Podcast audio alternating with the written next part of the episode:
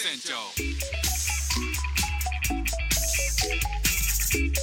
That's Singapore normal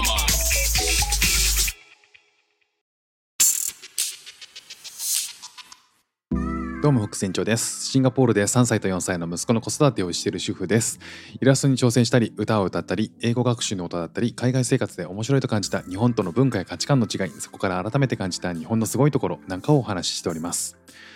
あの日頃ね、あのシンガポールでいろんなあのパパとお話をする機会があって、まあ、そんなパパとねお話をしている時によく思うのが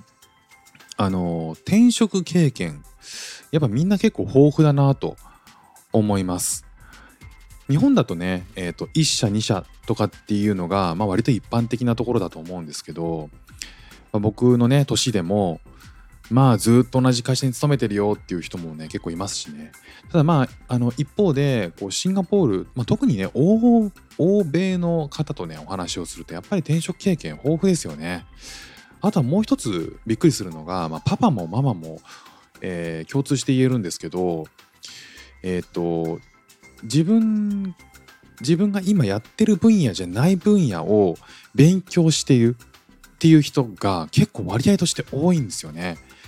例えば僕の知り合いの、えーパパ友だと、えー彼らロシア人なんですけど、まあ、今ねあのテック系の企業で、えー GAFAM の、えーとどどこかっていうところで働いてるんですけど、えーとマーケティングをせんマーケティングを担当してるんですけど、えー今何やってんのって言ったらマーケティングやりつつ、えー、とプログラムのプログラミングの学校に行ってると。で、えー、と副業で、えそのプログラミングをしたりとかしてますっていう話をしてていやどん GAFAM どんだけ空き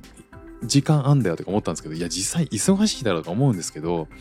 あのーそこはねなんかいろいろ取り組みたいことがあるみたいで、えやってるということなんですよね。でその奥さんは今、えーシンガポールで、えー、と3ヶ月半年ぐらい、えーこっちで職見つけて働いてるんですけど子供が生まれたのが日本なんですよね。えーシンガポールに来る前に日本に住んでいたと。でその時は主婦だったんだけどシンガポールに来て、えーそこから MBA にの取得のために1年間シンガポールで、えー学校に通って、えーと朝から晩まで勉強してインターンシップをしてでそこから、えー企業に就職したんですよね。だからまあその MBA を子供が生まれてから、えー取るっていうのもまあかなりタフだなと思いつつ実はねその他の女性の方で、えー子供が生まれてから MBA を取ったっていう人ね結構いるんですよ。もう何人かいるんですよね。であのーまたこれもクラスメイトのダンス、えークラスメイトの両親なんですけど片方がフランス人で、えー旦那さんフランス人で奥さんの方がモロッコ人なんですよね。で、えっと、シンガポールに来たタイミングっていうのは奥さんの方が働いて、えーシンガポールに、こう働くことでシンガポールに送られたらしいんですよ。まあ、つまり、まあ、し赴任ですよね。で、えっと、そこについていく形で旦那さんがついてきたんですよね。で旦那さんはそこで、えっとまあ、せっかくなのでということで、えー確かそれも MBA だと思うんですけどこっちで通って1年間通って取得をしてそこから、えー今仕事をしてると。いうことでこう自分のその今の業務じゃない部分を開拓するために、えーなんか勉強する自己投資をして勉強するっていう率が、まあ、かなり高いなというふうに話してて思ったんですよ。でこれを妻にいやなんかさそう日本と比べて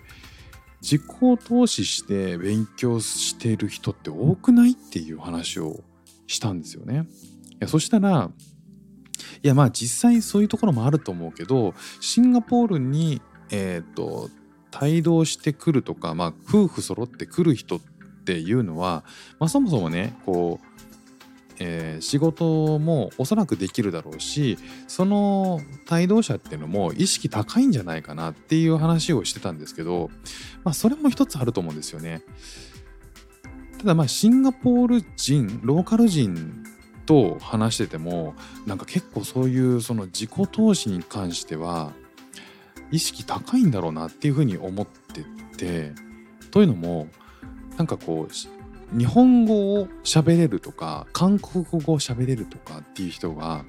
結構な割合でいるんですよ。これどういうことかっていうとその第二言語第三言語を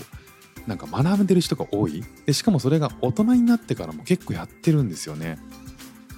なんかやれ、えー、社会人になってから日本語学校通ってますとかでそれなんでって言ったら、えー、日本に対日本で仕事がしたいっていう人も結構いるんですよ。一方でこう漫画をね日本語で見たいとかっていう単純に好奇心の人もいるんですけど要はこ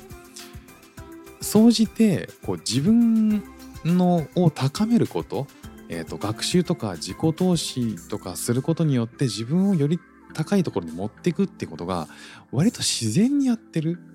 っていうのがなんか印象として強かったんですよね。僕は日本に行った時はそんなにこう周りで自己投資してますっていう人もあの割合そんな高くなかったと思うんですよ。で、あ、そこが結構違うんだなと純粋に思ったとこ。で、でそんな中でね、こう、プレジデントオンラインの、えー、記事で、えー、日本人の勤め先に期待しない割合は世界最悪っていう経産省がこれはやばいと顔面蒼悪になった衝撃データっていう、えー、記事が6月の30日に公開されていて、えー、これによるとですね自己啓学習及び自己啓発を行っていない人の割合っていうのは、まあ、各国調べたところ日本は46%でダントツ高いんですよね。まあ、つまりこう自分のえー、を高めるための自己啓発学習を行っている割合少ないと海外は高いというふうに言ってて日本はダントツ高いらしいんですよねそこがね。でなんかその記事によると、えー、まあ社会の仕組みが結構問題だと。まあ、会社が、えー、役員になっていく、え、人数っていうのも圧倒的に海外に比べてえー、生え抜きが多い。あ要はこう働いてその国あその会社に勤めて上がっていった人の割合が圧倒的に海外に比べて多いっていうこういったこう社会の仕組みっていうのもあるし転職そのものが賃金増加につながってないっていうのも日本ダントツらしいんですよね。だからこそその会社で勤めること一生懸命勤めることが、えー、給料アップに唯一つながる道だっていう残された道だっていう風になってしまってるっていうこれが、まあ、かなり大きな社会の仕組みですよね。あとはねシンガポールにいてて思うのはあのシンガポールでそういったこう奥さんがね MBA 取ってましたとかっていうこととかも結構その子育てしやすい国ではあるんですよね実際。でどうしやすいかっていうと子供を預けられるんですよ任せられるっていうそのメイド文化が発展しててそれも結構大きいんだろうなっていうふうに思いますでシンガポール国内にいると、まあ、仮にね、え旦那さんがフルタイムで働いていて、えー、と奥さんの方が学校に行ってたとしてもヘルパーさんを雇うことによってメイドさんをヘルパーさんを雇うことによって、まあ、子供がスク幼稚園とかから帰ってきたら面倒見てもらえるんですよね。まあ、そういうその社会の仕組みみたいのが、えー、こう自分に自己投資をして学習してもなお、リターンがある可能性が高いとか現実的に子供ができても、まあ、時間がちゃんと取れるっていうそもそもこうかなり社会の仕組みに影響している部分も多分にあるだろうなっていうふうには、えー、と思いました。とはいってもねこう自分の身を自分で守るっていうのはかなり海外意識高いのでそういった点はねあの社会が変わらずとも、まあ、僕個人としては、えー、なんかそういう参考にしていきたいな参考にし